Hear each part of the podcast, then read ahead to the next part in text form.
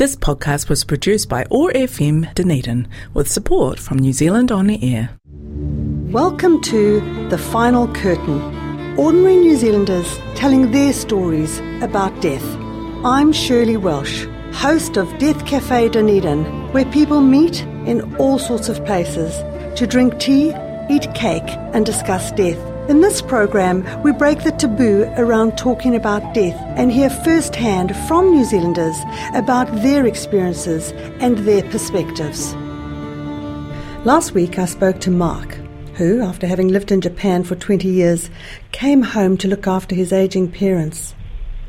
Mark explained why, after his dad's death, he came to realize that New Zealanders of European descent have a lot to learn from Japanese death rituals. This week, Mark describes looking after his mum, her decline with dementia, and his plans for when she dies. So, Mark, before your dad died, were you aware that your mum's mental abilities were deteriorating to the extent that they were? Uh, no. You know, I lived in Japan for 20 years, and perhaps, well, like I said, I came back in 2011, so maybe since 2000 or so, my father had said to me that he felt mum wasn't mentally right. And he described it as uh, Alzheimer's. And I fobbed that off because, one, nobody wants to hear that. And number two, I would come back to New Zealand two or three times a year to see mum and dad and I didn't see anything or feel anything. And I'm a reasonably perceptive sort of person. It wasn't that I wasn't looking or didn't want to see anything, but I didn't notice anything wrong with mum, so I thought dad was exaggerating. And um, I realised that he was right after mum died because it soon became apparent to me that she was not capable of leading a normally independent life in a safe manner to the extent that I realized she had some years prior and that perhaps dad had been compensating for her lack of ability.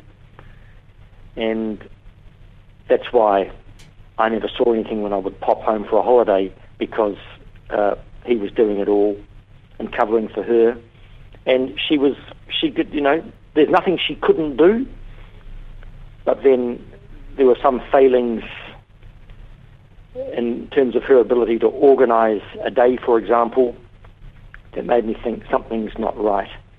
And my dad had been right. And, you know, Alzheimer's, which is what she's got, is uh, present long before it becomes symptomatic. So, uh, yeah, that explains why I never saw anything. But he had. He was living with her every day, so he saw her decline on a daily basis. So, after your dad died, were you able to look after your mum like he had done? Yep. Uh, like I said, she she wasn't uh, she wasn't a hazard to herself or to others or to the house. Um, so I could work and come home and she'd be fine. But I would just do things like, you know, I'd take over the cooking and the organising and the time that we had together. So whenever I was home, I made sure that we spent all that time together and enjoyed it in any way we could. And I tried to cover for her too, because she would do what most people that have early onset dementia do, would, would, would which is to realise there's a problem, not understand what the problem was. This is maybe trying to remember a name, you know, you know, what, why, why did you put that ice cream in the in the microwave type of scenario? And you know, they would try and make excuses for their behaviour, and I would accept that because you know it's bad enough as it is, knowing what the outcome probably is going to be, let alone making it any worse by inflicting guilt on somebody for doing something like that, for example. So you know, all of that was fine. You know, I I had to I had to move on with my life too because remember I've just come back from Japan, so I had to get a job. um, I couldn't rely on the money that I had in the bank forever to keep me going. And uh, eventually I ended up with the position I've got at the moment, which uh, meant that I had to go to Wellington for a training course. This is after about a year of being back in New Zealand. Uh, and I asked neighbours to look in on mum. I arranged meals on wheels. I phoned all the time. I was incredibly worried that being away would uh, put mum back, but it didn't. She she survived, uh, which I was very grateful for. But I started to become scared when I was at work that she would either start to wander or do something to herself or the house. So you know, this begins the thinking for those of us in the position that I've just described myself of what do you do next? Because with all the good intentions of wanting to keep somebody at home and look after them, uh, it's not always possible. And that was the dilemma that I was faced with. And so, what really was the impetus to put her in a rest home? Yeah, she, um, she had uh, a, a medical incident which necessitated surgery, and she came through that. But you know, if you go into hospital these days, you get a team of people to surround you, and God knows what the team does, but included in that are the social worker team. I suppose they bring them in when necessary, and these people do some sort of social assessment, and then they get the psych team in and they do their assessment. And these people assessed mum as being at some risk of not being able to be independent to any great extent at home. And these people pushed for her to be put into a rest care facility and I said uh, that I didn't want to do that. Um, and they said, okay, we can continue to, because the other, the other side of that coin is they encourage people to stay at home for as long as possible, which is a money saving option on their part. And I said I was prepared to do that provided I could get support at home while I wasn't there. And this, you know, somebody to help clean the house, somebody to pop in and see mum to make sure she was okay, this was on a daily basis. Well, I fought like hell to get any sort of support at all from any service available for myself and or mum. And but we managed for three more years to live together. And um, then she had another medical event, uh, and the same social worker turned up at hospital. And even though mum was still able to walk and talk, uh, the social worker um, insisted that my mum go into care. And these people have got incredible power and they can overrule any wish of a relative or a, or a sibling. And so it was more or less, well, if you don't do it, then we'll do it on your behalf. So I was stuck between a rock and a hard place. Did you get any choice in the rest home to which she went? Yep. Um, you know, this was post earthquake Christchurch, and a lot of places had either closed down or, you know, had to be rebuilt. So I was given a list of names of places in Christchurch that could care for mum, and I went to some of them, and you know, some some were just awful, and just containment by another name, and I eventually found one that I believed was the best of what I saw at the time.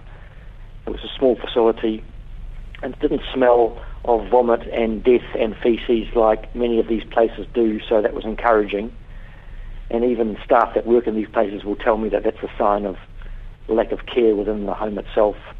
And um, so I put mum into uh, that rest home, which I thought was the best of the bunch at the time, and I, I was happy with my choice. And how did you get her to to actually move into it? I lied, and because uh, how do you do? How, you know, how can you do that to somebody who st- still has their wits about them? So I said I was going on holiday, and that um, you know I bullshitted her about needing some respite care for her own good, and that would only be for a couple of weeks. And um, well, what are we now? she went into care in 2014, so we're looking at six years now since she's been in various uh, rest homes. Financially, how did you manage to afford to pay for this rest home care? Yeah, well, well that's yeah. I wonder how many people could tell this story. Um, you've got to remember that if you apply for, if anybody applies for a residential care subsidy for somebody for rest home care, the government doesn't pay, which is about $1,000 a week, wherever you go. The government doesn't pay $1,000 a week. What the government does is take away the superannuation to which the person's entitled anyway, and they top that up. So actually, I'm not too sure what the superannuation payment is, but you know, let's say it's $500 a week and a arrest care costs $1,000 a week, well, the government top it up with $500 a week. So they're not paying the full thousand.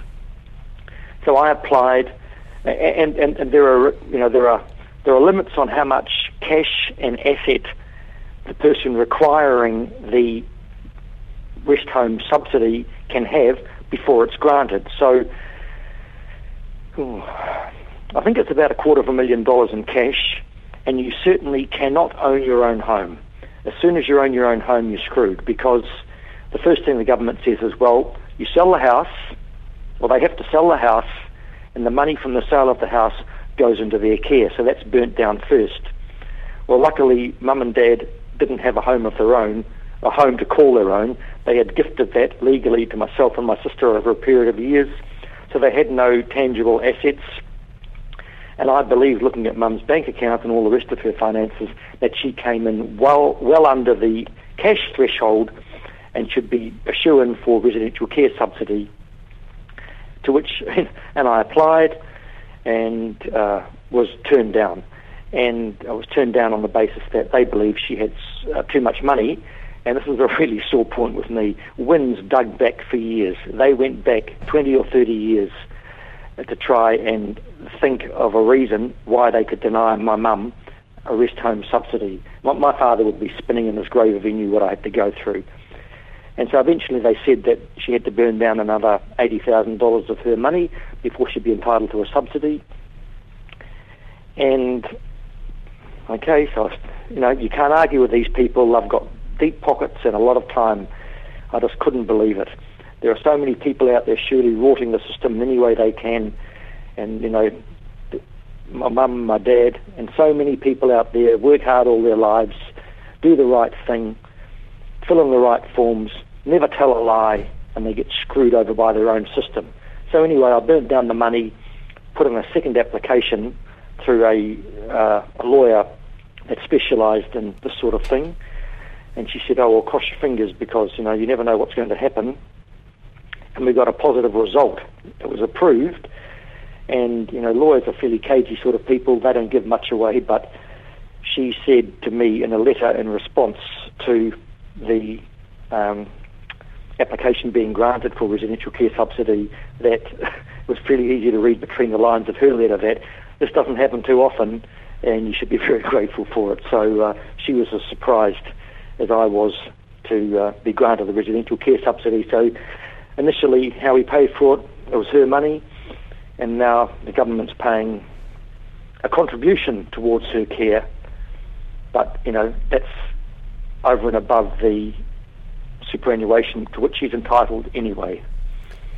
Does your mum still live at that same rest home that you initially put her into? No, no. Um, you know, the, these rest homes assess ability, and you know, dementia is graded into different levels, and some rest homes are only able to cater for residents up to a certain level, and after that, the person has to be moved on. And this is what happened to Mum. So they they said that she wasn't able to be cared for in the first rest home satisfactorily. They just didn't have the facilities and the and the trained staff to do so. So I accepted that. Um, you've got to remember that most of the time that Mum was in the first rest home, she was a viable, completely viable sort of person, talking, walking, and asking me questions for the first couple of years that she was there about why am I here? When am I going home? when are you going to take me home? And I just had to keep on lying to her about why I couldn't take her home. And then um, had to find another place for her on the recommendation of the staff at the first rest home. And uh, that's where she was going to stay until uh, they told me that that place was either being closed down or moved into another sort of management, and I didn't want to take the risk of uh, uh, being being in the position of having to find another place in desperation. So I looked around, and this is I found a um, another facility in Christchurch, which I think is excellent, that can offer hospital level care because Mum now can't walk she has to, you know, she requires 24 hours care. She can't feed herself. She can't toilet herself. Like I said, she needs total support. So this is where she is at the moment. So this is the third place that she's been in. But uh, I'm very happy with uh, with that facility. And what's her mental state now? Good, good question, Shirley. Um, I she well, she can't she can't talk, but she, I see her almost every day, and I know that um, she knows it's me. Um, she reacts to my voice, and I keep a record of when she says something that I can actually understand as being English rather than garbled language. And this is becoming fewer and farther between too, but you know, uh, it's um, yeah, it's not not pretty, but you know, I um, I haven't given up on her, and no, nobody can tell me or anybody else what's going on inside the head of these people that are no longer able to verbally express themselves. Um, there's something going on, and I think there's more going on than we often give these people credit for. And you sort of hang on to the hope that they still recognise it's you. Uh, she can't really respond to me in any way, but uh, I kind of know that she knows it's me, and I don't think I'm fooling myself about that. Do you share the care of your mum with your twin sister? No. Why is that? I have a I have a uh, I have a twin sister. She lives overseas, uh, and she shows no interest in my mother at all, or in me for that matter. No. So this is a job that you bear on your own, Yes. together with the rest home. Yes. Have you thought about what you're going to do after your mum dies? Yep. Um, well, we're talking about a cremation. Dad prepaid hers at the same time that he prepaid his. So um, I don't know if there's much left to do after Mum dies because most of the people that she would have known are a similar age group. So we'll cross that bridge when we come to it. My my goal is to uh, leave uh, New Zealand and uh, live overseas. And I think, you know, I've I've come back to New Zealand. My sister made made one good point in terms of her life. She's moved on, and she indeed has done that. Her life's been a progression. I don't know what her life is actually like, but you know, the things that she has done seem to me to be very positive for her, even though she seems to forget about the past or where she's come from. But that's a problem she'll have to deal with. Uh, what have I done? Well, I've lived in Japan. That was a positive move. Then I came back here, and I've got no regrets about coming back here. But I'm now living in my parents' home. I buried my father. Uh, maybe it's time for me to make that break from New Zealand, which I'm not afraid of doing because I've done it once. Going to Japan, I can do it again, and just make a total cut with this country, and that'll be a good thing for me. And that's what I'm hoping. And in our earlier conversation last week, you said you expressed regret that your dad had been had chosen to be cremated hastily and without much frills or yes. fuss. Um, would you do anything different with your mum, having had that experience with your dad? Well, uh, you know, I've, I've, I've, I've become very close to my mum uh, since coming back from New Zealand. So we have a very tight relationship. It's hard, you know, it sounds a bit corny saying that given her, given her condition at the moment, but we've suffered through a lot together. So, you know, she'll die. You know, she's 87 now. She's the same. You know, she's outlived my father by three years. All things being equal, she's quite healthy despite the dementia. And I'm hoping it doesn't go on for too long because, you know, the condition doesn't get better with time, it just gets worse. So I just hope that uh, when she passes, there'll be a cremation. I suppose the people that know her will say something, but I've got nobody to really celebrate or commiserate her passing with over here. Uh, I kind of kept to myself coming back from Japan. I've got a few friends. Her her outcome won't be one of sadness for me. She suffered with this miserable disease for so long that I won't be happy when she dies, but I won't be sad either. It'll be good riddance to a horrible outcome for a good person. And uh, like I said, it's one of the three things that need to happen before I can feel happy moving on and moving out of this country. So, yeah, I don't think I'll be too upset when mum passes away. Now, you described how, of the belongings of your parents that you were discarding when you cleaned out the house, there was one thing that you hung on to that belonged to your mum, which was a fur coat. Tell, Yes. tell me a bit about that and what you propose to do with it. Yeah. Well, back in the day, before people got all precious about animal fur being used for coats, Mum got a marmot fur coat, and it was beautiful. And she wore it, and she looked fantastic. And they paid a lot of money for it. I've still got the bill, and uh, I thought, you know, I was going through the stuff. What am I going to do with this fur coat? Well, you can't sell it. You'll probably get a paint bomb through the window if you try to sell it. So I thought I'll give it to the Court Theatre in Christchurch. They could use it as, as a prop. Well, I've got so many fur coats, they don't know what to do with them. So that was that was out. So I thought, oh, you know, what'll I do with this thing? I thought I'll blow it. I've kept the fur coat. It's hanging in the cupboard. When Mum dies, she's going to be cremated wearing her fur coat So, where is it now? At home here. Mark, thank you so much for talking to us. You know, you're welcome, been- Shirley. You've been brutally frank um, in your conversation, and by being able to talk about death and dying as you have done, you give other people the license to do the same thing.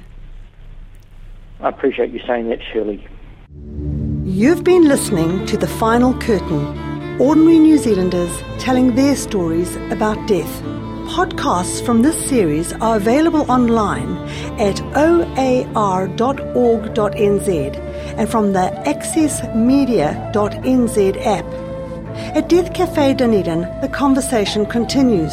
You can join that conversation by listening to other New Zealanders tell their stories about death and, if you want to, by sharing yours. Look for Death Cafe Dunedin on Facebook for updates and meeting times. This podcast was produced by OAR FM Dunedin with support from New Zealand On Air.